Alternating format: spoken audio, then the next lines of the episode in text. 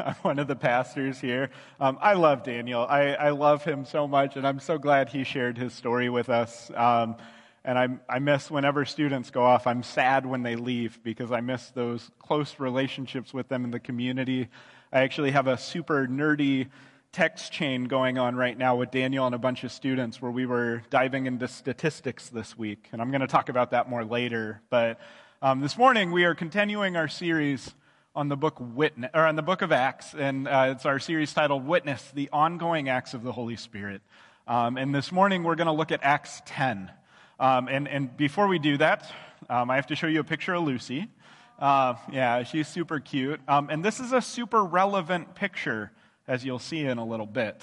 Um, but, but before we jump into our passage today, which is Acts 10 1 through 11 18, um, we need to remember a little bit about where we've been. In Acts 1 8, we're told that um, Jesus tells the disciples, You will receive the Holy Spirit in power, and you will go and be my witnesses in Jerusalem and in all Judea and Samaria and to the ends of the earth. And then we come to Acts 8, which we talked about last week, where all of the sudden the Samaritans receive the Holy Spirit and the Word of God, and they become believers. And that was a radical moment because for Jews and Samaritans, they did not like each other. They had religious differences, they had geography, they had all of these differences that at the end of all of those, when the Samaritans came in, it was a shocking moment. And then if you're following our reading plan this week, you would have read an even more shocking story. There was this man named Saul who persecuted the early church, and Saul was dragging Christians out of their homes in Jerusalem and imprisoning them, men and women. And he was so angry and so against the church that we see that he's not only doing that in Jerusalem, but he gets permission to go do it in other places. So as he's traveling to go persecute more Christians, he has a vision from the Lord. And Saul is asked by Jesus, Saul, Saul, why do you persecute me? What are you doing? And, and, and, and Saul, out of that, there's the, the Lord gives another vision to another man, and that man is in Damascus. Saul winds up there. This man prays over Saul, lays his hands on him, and Saul receives the Holy Spirit. And the enemy of the gospel, Paul, becomes the believer, Saul, who is going to be the preacher, the missionary to the Gentiles, also named Saul. We'll talk about that next week. But, but it's so important because Saul becomes a believer after being a radical enemy of the faith. But he was also Jewish. And I mean, functionally, the Samaritans were pretty much Jewish. They just wanted a way smaller Bible to look at. And so, everything that we've seen so far, as radical as it is, it's a bunch of people who fundamentally have the same theological views on the world. The God of Genesis 1 who created, and the promise that he'd send a Messiah. And so, as radical as everything as we've seen in Acts 1 through Acts 9 has been, Today we're going to see something that flips it all even more on its head. So let's pray. Lord, we thank you for this day. Um, Lord, we thank you for this passage because in this passage I find justification as one of your followers. In this passage, we see that your movement is not for one nation or one people, but your movement is for all. And Lord, we pray as we spend time in your word today that you would open our eyes to your word. We pray you would open our ears to what you have to say. And Lord, we pray you would open our hearts to receiving your message. Lord, I pray that for all of us, that at the end of this message, we would look at those around us in a very different way. I pray that we would feel an earnestness and an urgency to witness and, and to just recognize that there are so many people in need of your word, in need of your spirit, in need of the life that you have to offer. I pray all these things in your name. I pray that these would be your words spoken through me and not mine. It's in your name we pray. Amen. Our story today begins at Caesarea. And Caesarea is a town along the Mediterranean. It's in kind of the Judea Samaria area, but it's far north along the Mediterranean Sea. It's very far away from Jerusalem. And it's in this town that there was a man named Cornelius and he was a centurion. And it's of note that he was a centurion because that means he was a Roman. In, in Acts chapter 1, after Jesus is with his disciples and after they go to the mountain, right before Jesus delivers the, the big, the you will be my witnesses speech, right before that, they say, Jesus, At this time, will you restore the kingdom? And what they are saying is, will you overthrow the Romans? Will you overthrow the Gentiles? Will you put the Jews back on top? That's what they're asking. And the response, the response of Jesus is, no, you're going to be my witnesses. And in, in this passage, we start off with a centurion. It's the first Gentile we're going to see in action in the book of Acts. And this centurion, he was a man. And you might be reading this thinking, okay, yes, he was a man. Cornelius is a man's name. But the passage, Luke makes sure to specify that he was a man. And he was a centurion of what was known as the Italian cohort. And even though he was a Gentile, he was a devout man who feared God with all his household. He gave alms generously to the people, and he prayed continually to God. About the ninth hour of the day, so about 3 p.m., he saw clearly in a vision an angel of God come in, enter into his house, and say to him, Cornelius. And Cornelius stared at him in terror and said, What is it, Lord? And the angel of the Lord said to him, Your prayers and your alms have ascended as a memorial before God. God has taken notice of your, of your prayers and your gifts to the poor. And now send men men to Joppa and bring one Simon who is called Peter. He is lodging with one Simon, a tanner, whose house is by the sea. Now, a, an important note here when it says Simon, Simon is a Jewish name, Peter is a Greek name. Simon is a Jewish name. And so the angel of the Lord makes sure that Cornelius goes, You're sending your men to go bring a Jew back. Simon, who is called Peter, saying at Simon, a tanner's house. That's going to be very important. The next day, as the men, Cornelius sends his men on this journey. And as they were on their journey, it's about 30 miles south to Joppa. And they, they leave with earnestness because they're going to make it there the next day. As, as they journey there, Peter, he goes up on his housetop of Simon the tanner's house at about the sixth hour, about noon, and he goes up there to pray, but it's also lunchtime. So while he's praying, he's getting hungry. And so he tells the people in the house, Hey, can you make me some lunch? And they do. And while they're preparing it, he's up on the roof praying, and he falls into a trance or a vision. And he saw the heavens open up, and something like a great sheet was descending. And so it's descending, it's being let down by its four corners upon the earth, and, and in it were all kinds of animals and reptiles and birds of the air. So Peter, who is hungry, sees just a smorgasbord, a buffet of all of these things. And there came a voice to him that said, Rise, Peter, kill and eat. But Peter said, By no means, Lord, for I have never eaten anything that is common or unclean. So Peter, who is hungry, the Lord tells him, Just eat. And he says, No. He probably wonders, Am I being tested right now? Now, an important quick side note if you have certain Bible translations for this passage, the rise, Peter, kill, and eat is going to be red. Um, but, but there's no evidence of it being Jesus' words. I mention this because Peter is going to recount this story two more times, and he never mentions he hears the voice of his Lord. He says a voice from heaven. I don't think this is Jesus speaking to Peter. It's a little thing, but I think it matters because I think if it would have been the voice of Jesus, I think Peter might have responded a little differently. Not sure though. But the point is, is he's like, no, I'm not going to eat these common and unclean things. Now, we got to come back to this Lucy picture.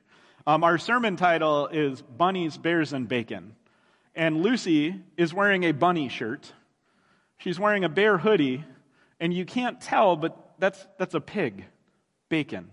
Um, I, I'm just so clever in what I make her wear. Um, you're welcome. You're welcome. The point is, is that bears, bunnies, and bacon would have all been things on the sheet. There would have been all kinds of animals. There would have been all kinds of birds. There would have been all kinds of things, reptiles, that for a Jewish person or a Samaritan person even, you would have never ate these things because if these things entered you, it made you unclean. The Jews were not allowed to eat these things. If I can go one step further, um, we have a Noah's Ark toy um, and theologically, I wonder about this Noah's Ark toy because it comes with no clean animals. Um, it has a whole bunch of unclean animals. But the point of all this is, is that for Peter, who is a good, devout Jew, even though he's a Christian, he's still following Old Testament law. And so when the Lord pre- presents him with all this, he says, No, I will not eat this. And the voice came to him a second time and says, What God has made clean, do not call common. What God has made clean, do not call common. This happened three times. What God has made clean, do not call common. This happened three times, and the thing was taken up at once to heaven. And Peter, who is still hungry, is now inwardly perplexed as to what the vision that he had seen might met. And behold, while he's sitting up on the roof wondering about what just occurred, the, the men who were sent, the men who were sent by Cornelius, having made inquiry for Simon's house, stood at the gate and called out to ask whether Simon, who was called Peter, was lodging there. Now I draw your attention to stood at the gate, because here we start to see what this passage is really about. You see, in, in, in ancient Israel in these times, one of the, the, the, the, biggest challenges between Jews and Gentiles was that for a Jew, if a Gentile entered your household, you were considered unclean. It was a sin on your part. You were ritualistically unclean for that moment. And so the Jews would not associate with the Gentiles in that way. They would not allow the Gentiles to enter their homes at all. When Jesus was on trial, the, the farcical Pharisees and, and the judges of the Jewish people, what do they do? They don't enter Pilate's home so they can be clean for the Passover while they murder an innocent man. That's how seriously the Jews took this. And Peter even took it this far. So Cornelius, who was a devout man, who was well thought of by all the Jews, when he sends his servants, the men, they know that they can't enter Simon's house. And so they stand outside and they call to him, Hey, is Peter there? While Peter was pondering, he's still up on the rooftop. The Spirit said to him, Behold, three men are looking for you. Rise and go down and accompany them without hesitation, for I have sent them. And so now we learn that it's the Spirit of God at work telling him, Go, go, follow this. I, I've sent them to do this now. And Peter went down to the men and said, I am the one you are looking for. What is the reason for your coming? And they said, Cornelius a centurion, an upright and God fearing man who is well spoken of by the whole Jewish nation, was directed by a holy angel to send for you to come to this house and, and to hear what you have to say. So they tell him, We want to hear the message you have for us, Peter. An angel came to tell Cornelius to tell us to come visit you, to get you to come back with us to Caesarea. And so we came with haste. Peter, at this point, invites them in to be his guests. The men who stood outside, that were Gentiles, are now invited into the home. And right now we see the start of a radical transformation in the church. Because at this moment, Peter inviting them in, this makes that whole household unclean that Peter is inviting them into. In fact, when Cornelius sent his men, we can assume he sent them thinking, go get Peter, and then after you find Peter, tell him, we need you to come visit, visit in Caesarea, and then let's find different places to stay tonight because, uh, because they're not allowed to stay in the same place. So they would have stayed somewhere different. And then Peter would have stayed in that house. And then the next day they would have traveled kind of together and headed up to Caesarea. But they would have stayed distant from each other because Jews and Gentiles don't mix. But Peter, when he hears their message, without hesitation, he invites them in to be his guest. And then the next day he arose and went with them. And some of the brothers, the Jews, who were now believers, Jewish believers, because we're talking about Jewish believers at this point, because there's no other kind of believer besides Samaritan believers, which are functionally Jewish believers, of the brothers from Joppa. So they came and they accompanied Peter on their way to Caesarea to talk to Cornelius. And on the following day, so they make haste. They, on the following day, they entered Caesarea, entered they went into. This is a very common word in Greek, but this is a very uncommon word to use to say entering a city. It's a word that you would use to enter a house. And now it's being used differently. Luke is drawing our attention with something common to something uncommon.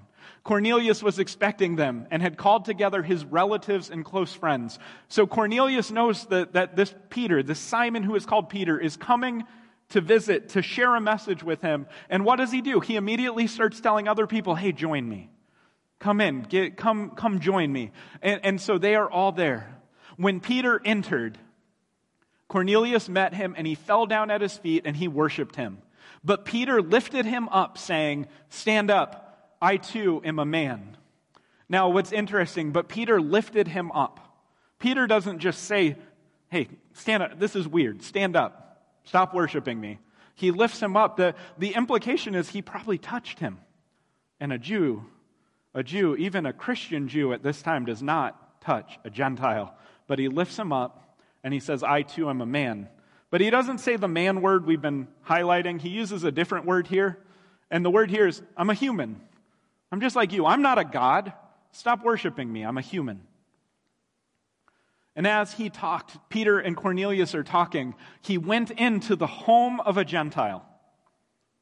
You would have kind of expected Cornelius is out there talking to him, and then Cornelius is going to bring his whole household out. But no, Peter goes in without hesitation.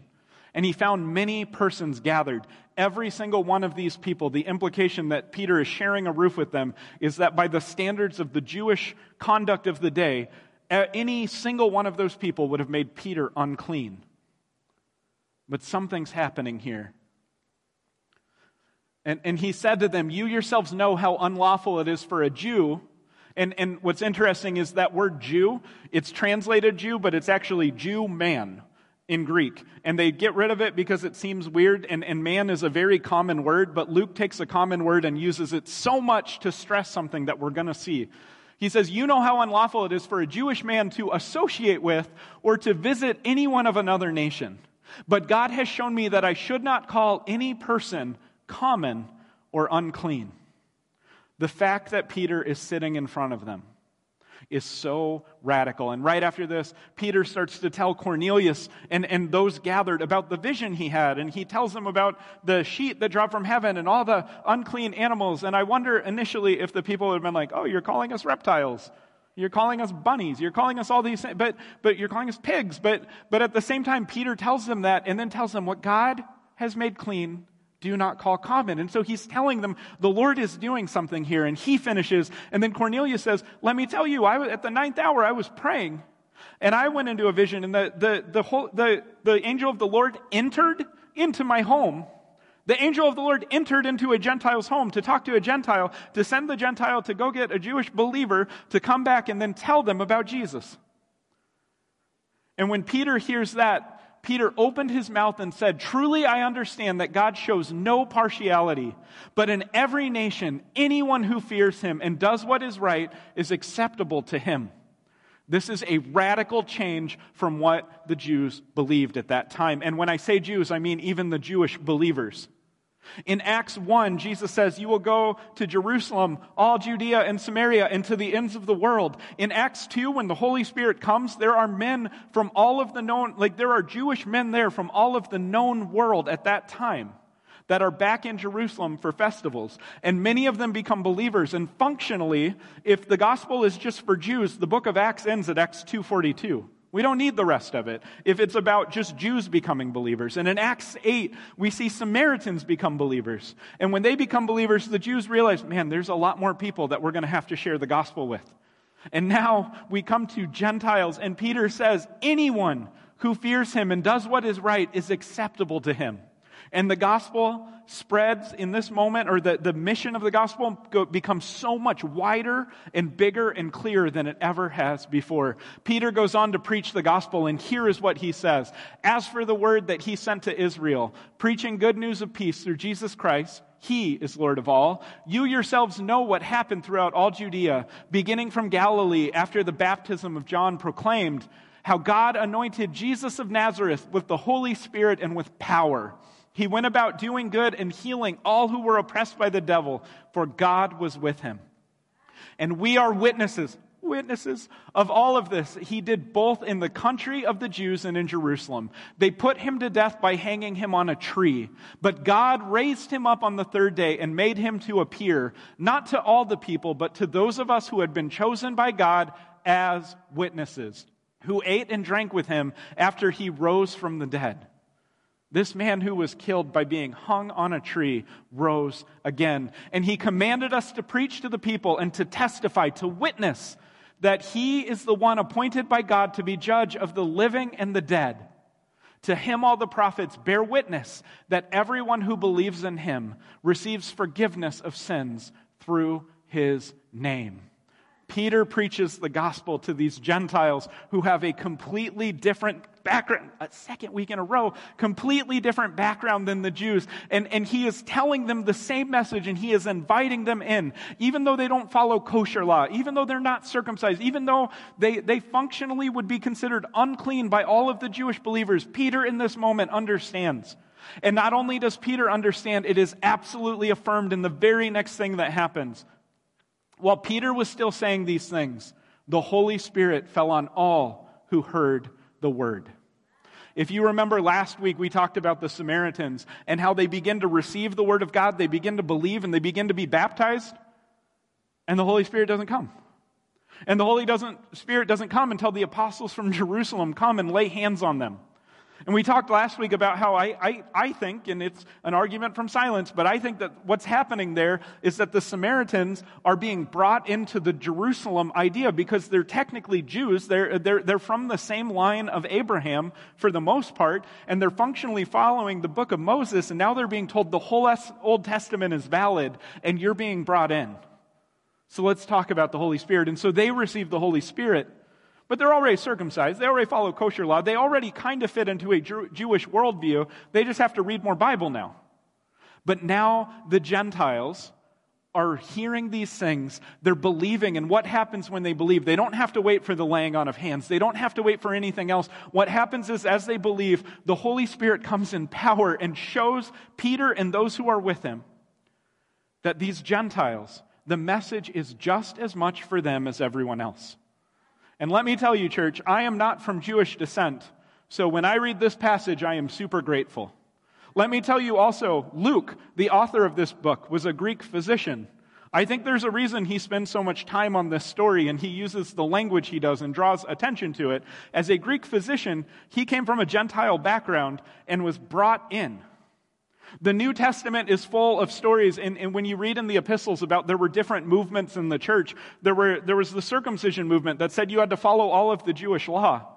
But Luke, in one story, puts rest to this because he says the Holy Spirit came on them when they weren't circumcised. These men were not circumcised or anything, and the Holy Spirit entered into them in the same way that it entered into us. And from there we see the believers from among the circumcised who had come with Peter. So the Jewish believers, note that they're not called the Jewish believers, it's the believers from among the circumcised. Because now there's believers who are circumcised and there are believers who are not. There is a new category right now in Christian history in this moment that has never been there before. And, and they see what had happened, and they, with Peter, they were amazed because the gift of the Holy Spirit was poured out even on the Gentiles. For they were hearing them, the Gentiles, who, again, they haven't been circumcised, and that would have been a big deal back then, for they were hearing them speak in tongues and extolling God. They are doing the exact same thing that happened in Acts 2. And they are not people who were with Jesus throughout his life. They're not like the apostles who followed him and saw him at the resurrection. These are people who are many steps removed from that, who, when they hear the message, the Holy Spirit comes on them in the exact same way. Then Peter declared, Can anyone withhold water for baptizing these people who have received the Holy Spirit just as we have? And he commanded them to be baptized. And so Peter and the, the men from Joppa who were with him, they begin baptizing them in the name of Jesus Christ. Note, they've received the Holy Spirit and they do still get baptized. Then they ask, the, the Gentile believers ask Peter to remain for some days. And so he stays there with them a Jew remains a guest of Gentiles because they're all believers and those other labels don't matter nearly as much anymore. Now, the apostles and the brothers who were throughout Judea heard that the Gentiles also had received the word of God, just like when they heard about the Samaritans. But this time, when Peter went up to Jerusalem, when he returns, the circumcision party criticized him, saying, You went to uncircumcised men and ate with them. And it's here, this is the only mention of the circumcision party in the book of Luke. Um, I don't think Luke wants to give them even this if he could. He wants to give them as little mention as possible because what they bring is nonsense. They say, follow these Old Testament laws to the T because if you don't do that, you can't follow Jesus. And, and they, they bring burdens that don't need to be there. And, and, and what happens in this is that they are sent, when it says they're criticizing Peter, they're not just criticizing Peter, they're questioning his leadership. They're questioning what he's done. They're calling him sinful. They're saying, if you were with Gentiles, if you were in their homes, if you entered their homes, you sinned. And if you ate with them, you sinned. And note the language of you entered to uncircumcised men. And it's here in this passage that we see it all come together because, because there's a real tension here. There's a real tension here because what did the early church do? Rich talked about it in communion. And, and, and the, the early church gathered together. They broke bread daily. They prayed together. They were like rubbing elbows every day, eating meals together, worshiping together in each other's homes. And now Peter's gone and he's brought in people that if they try and come and join the church, well, what does that mean? Do we have to let them in our homes? Not only is this uncomfortable, it, it begins to say, well, well, what are we standing on? Are we standing on the Old Testament anymore, Peter? What on earth are you doing? If, if you're willing to go into their homes, these uncircumcised men, you're, you're sinning. That's, that's what's at stake here. And, and if this is true, it means a whole lot of things. One, it means that are we going to have to invite Gentiles into our homes the same way? Because then you're going to make us sin too. That's what they're saying. They're wrong. They're absolutely wrong. But this is the implication of this. This is why they're accusing him and criticizing him, and they're against what he's bringing up.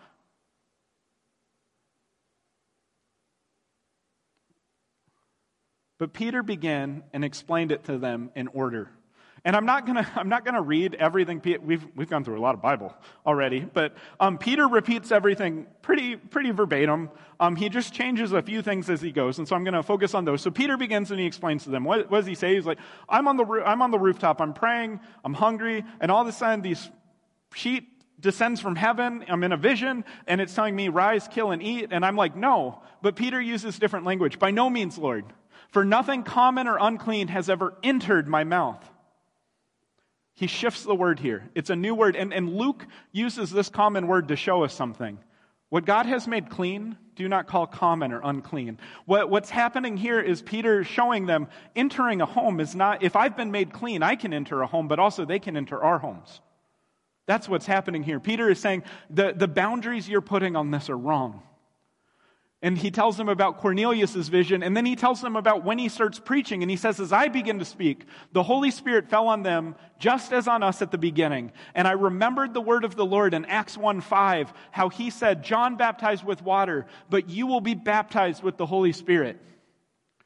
If then God gave the same gift to them as he gave to us when we believed in the Lord Jesus Christ, who was I that I could stand in God's way? Peter is saying, Look, we have all these Jewish traditions that we hold very high. But God, God had, we're part of a new covenant now. We're not just the nation of Israel anymore, and we're not just Jewish believers. We're, we're now a part of this new movement of Christians who follow Jesus. We're a part of believers, whether circumcised or uncircumcised. We, we are part of this new movement that is for any and all who call upon the name of the Lord. And, and he tells them this, and he tells them how they received the Holy Spirit. And the circumcision party in this story is questioning Peter. They're criticizing Peter. And what do they do when they hear that the Holy Spirit had come into the Gentiles too? They fell silent. And after they fell silent, that, that means the fell silent there means they quit with their objections. They quit with their, their, hey, what you did was wrong. They quit with their criticisms. And instead, they all glorified God, saying, Then to the Gentiles also, God has granted repentance that leads to life. To the Gentiles also, God has granted repentance that leads to life.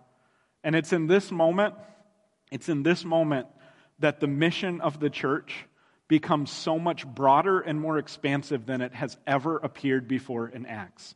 We are on the other side, not from Jewish backgrounds. And so for us, we're like, oh, yeah, this is obvious. But, but can you imagine in the early church? Can you imagine in the early church in Jerusalem where they intentionally avoided the Gentiles? And who were the Gentiles? They were merchants. They were people of, of power and influence coming into Jerusalem and ruling over them. They were centurions. They, they were armies. They, they, they were the Roman people that, over, that, that were over top of the Jews. Pilate, Herod, the, the leaders of the people that, that were Romans that were over them. They were the oppressors. And now a Roman centurion has become a believer. And now, all those people that they avoid because of cleanliness and because they're the oppressors, now they have to start looking at those people and say, Are they a part of this kingdom too? I want them out of my kingdom, but God's saying they're a part of the kingdom. So, what do they do with that? It changes the entire mission. From this point in the book of Acts, we're going to see a shift. We've been in Jerusalem, we've been in Jewish areas, and now all of a sudden we're going to start really shifting the gospel message out to the Gentiles. And we're going to see that this message is not for one people. It started in one people, it started in Jerusalem, but it is for all people everywhere. The, God has granted repentance that leads to life. That is a message that is true for each and every person today.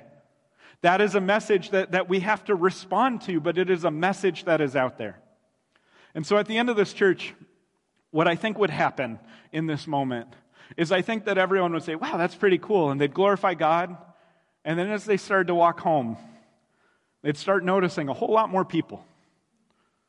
They'd see that soldier on the corner and say, oh, huh, this is for him.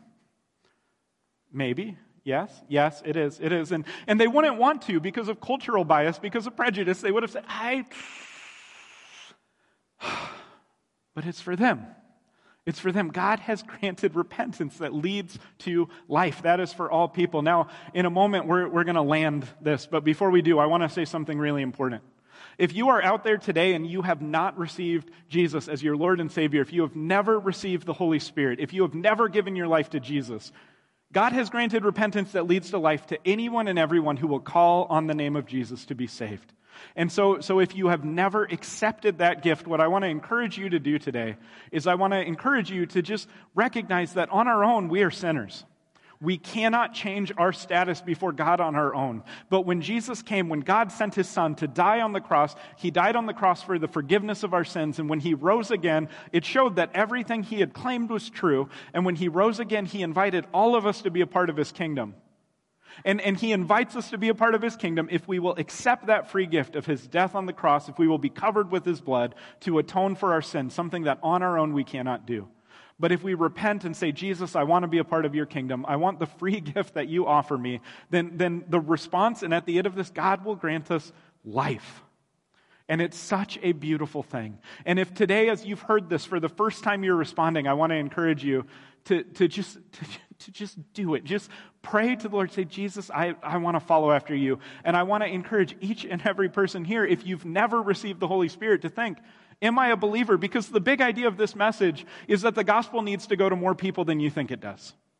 And that, that's such a simple point, but it's a simple point that is absolutely lost in the Christian culture in the United States. And it's sad because the gospel needs to go to more people. First off, the gospel needs to go to more people in the church who are passive, casual followers who do not actually have the Holy Spirit because they've never, never actually submitted their lives to Jesus. And, and the point of this is that the gospel is for everyone. God has granted repentance that leads to life, and we all have access to it. But we don't get it from being a good person. Because if being a good person was enough, Cornelius was a devout man who feared God with all his household, gave alms generously to the people, and prayed continually to God.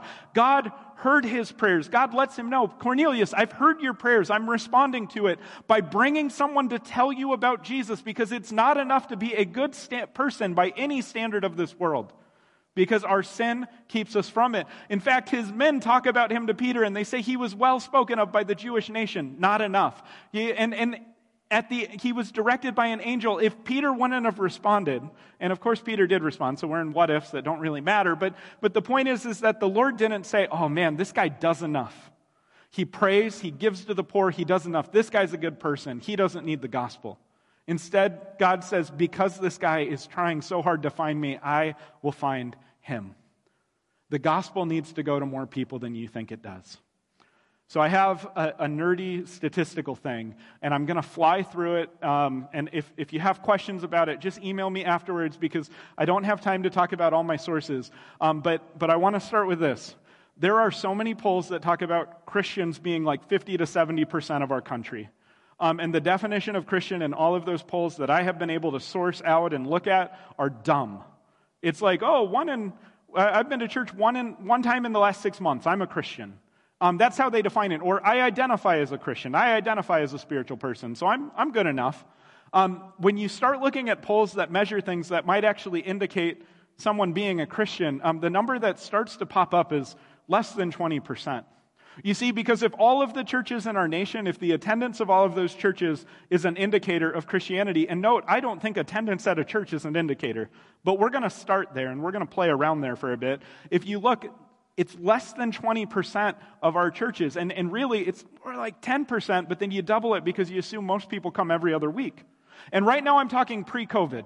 Let me say this very clearly. There's no data on COVID. The only data we have is that most churches are shrinking by at least a third right now.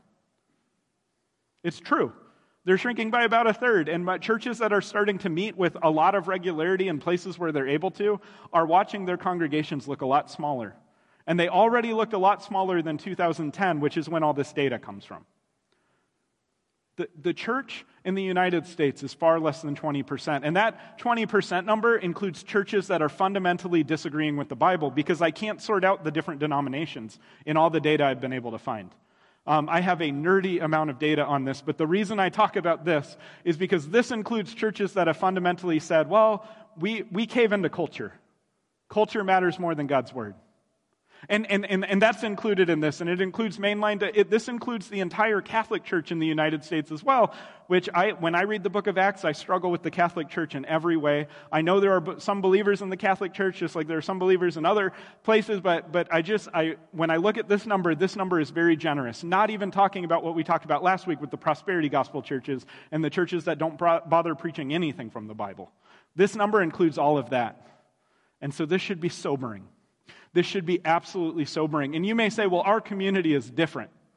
Our community is different. But, but let me tell you, I do this thought exercise with the kids in our youth group. If you just look at all of the youth groups in Huntley, just Huntley proper, and then do that math of how many kids attend most of those, because you can get those numbers, um, you get to about 300. And then you look at just our local high school, and you got 3,000. That's 10%.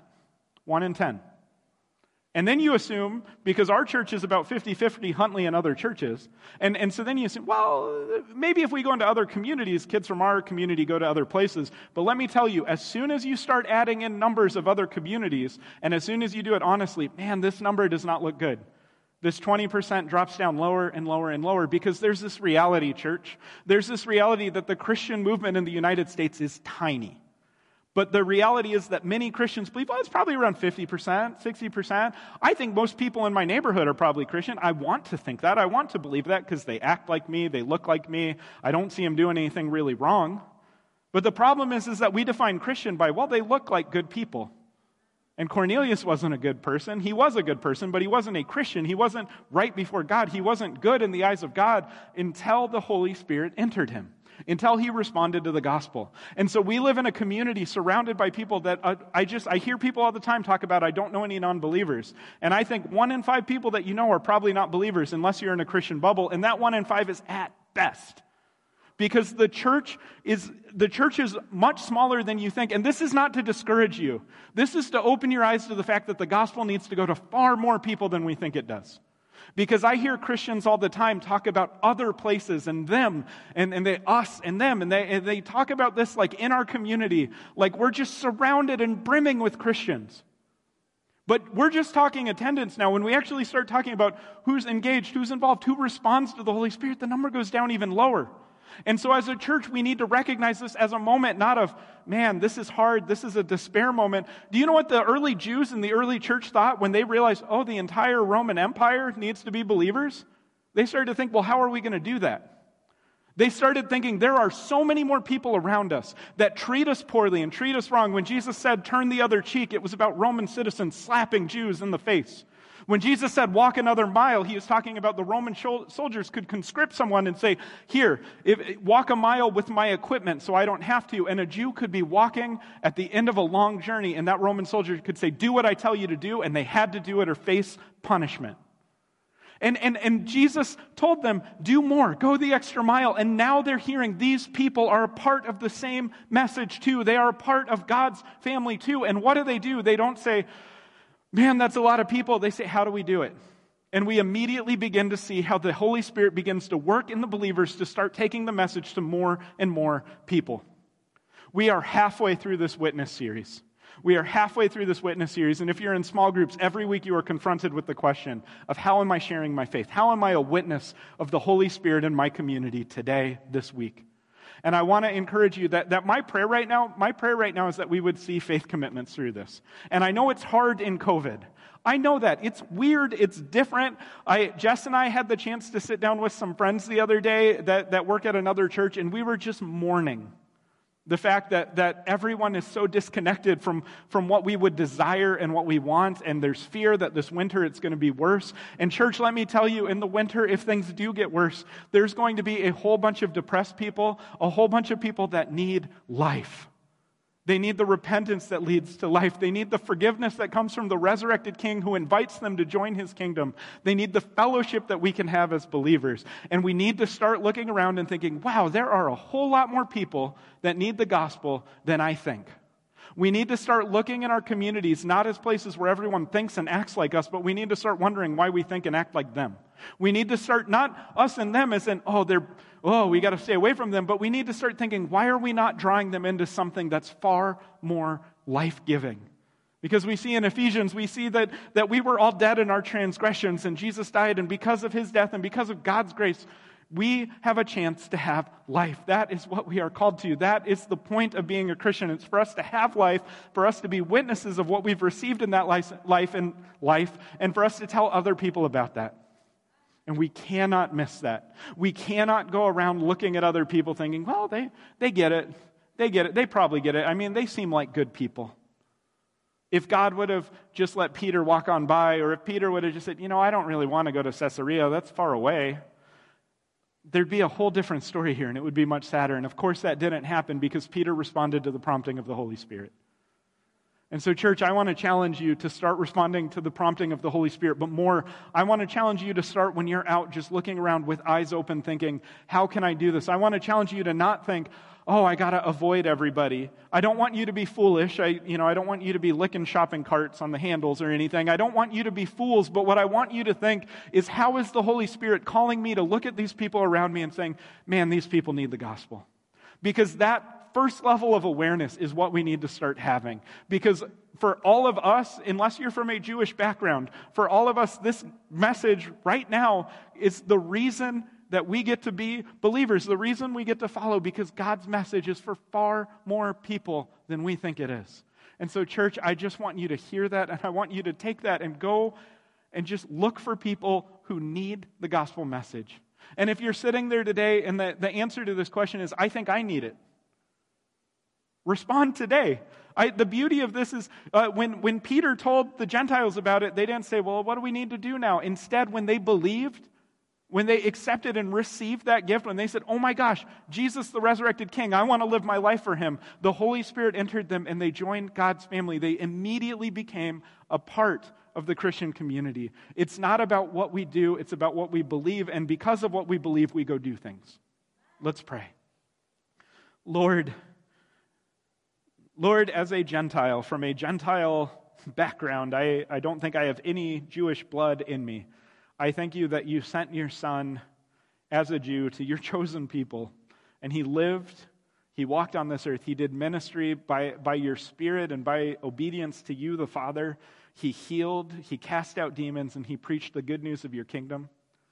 I thank you that he died on the cross for the forgiveness of sin, for my atonement, and for the atonement of each and every person that responds to you. And I, I thank you that we can have the forgiveness of sins.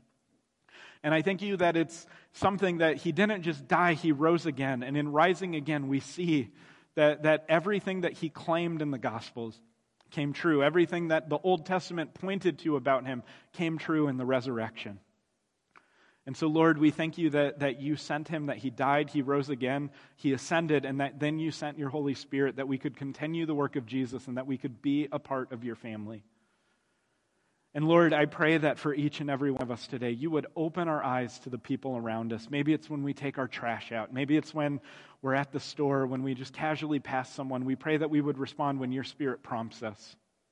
I also pray, Lord, if there are people here right now who say, I, I want to believe this. I don't know if I've ever believed this before. I, I, I don't think I've ever received the Holy Spirit. Lord, I pray that they would not leave today, or if they're home watching, that they would not end their time today without finding out more. I pray that they would, that they would just accept that free gift you offer. And Lord, I, I pray for us as a church that our hearts would break for how many people in our communities don't know you. I, I pray that we would not settle for they look like us and act like us, therefore they must be us. But instead, we would recognize that it is only by your Spirit that we are saved. I pray you would break our hearts and help us repent from where we're ignoring people around us, and that you would help us turn to you, that you would help us recognize that the gospel is for far more people than what we think it is. Lord, we thank you that because of that message, we've received it. And we thank you that because of that message, we also get to be your witnesses. It's in your name we pray. Amen. As you leave today, I just want to encourage you. The gospel is for far more people than you think it is. I want to encourage you as you leave, just the people you walk by, the people you don't bump into because you can't bump into people right now, but the, the people you see in your neighborhoods, the people you see taking out trash, mowing lawns, just, just think those people need this message the same way we did and the same way we've received it. Go in peace.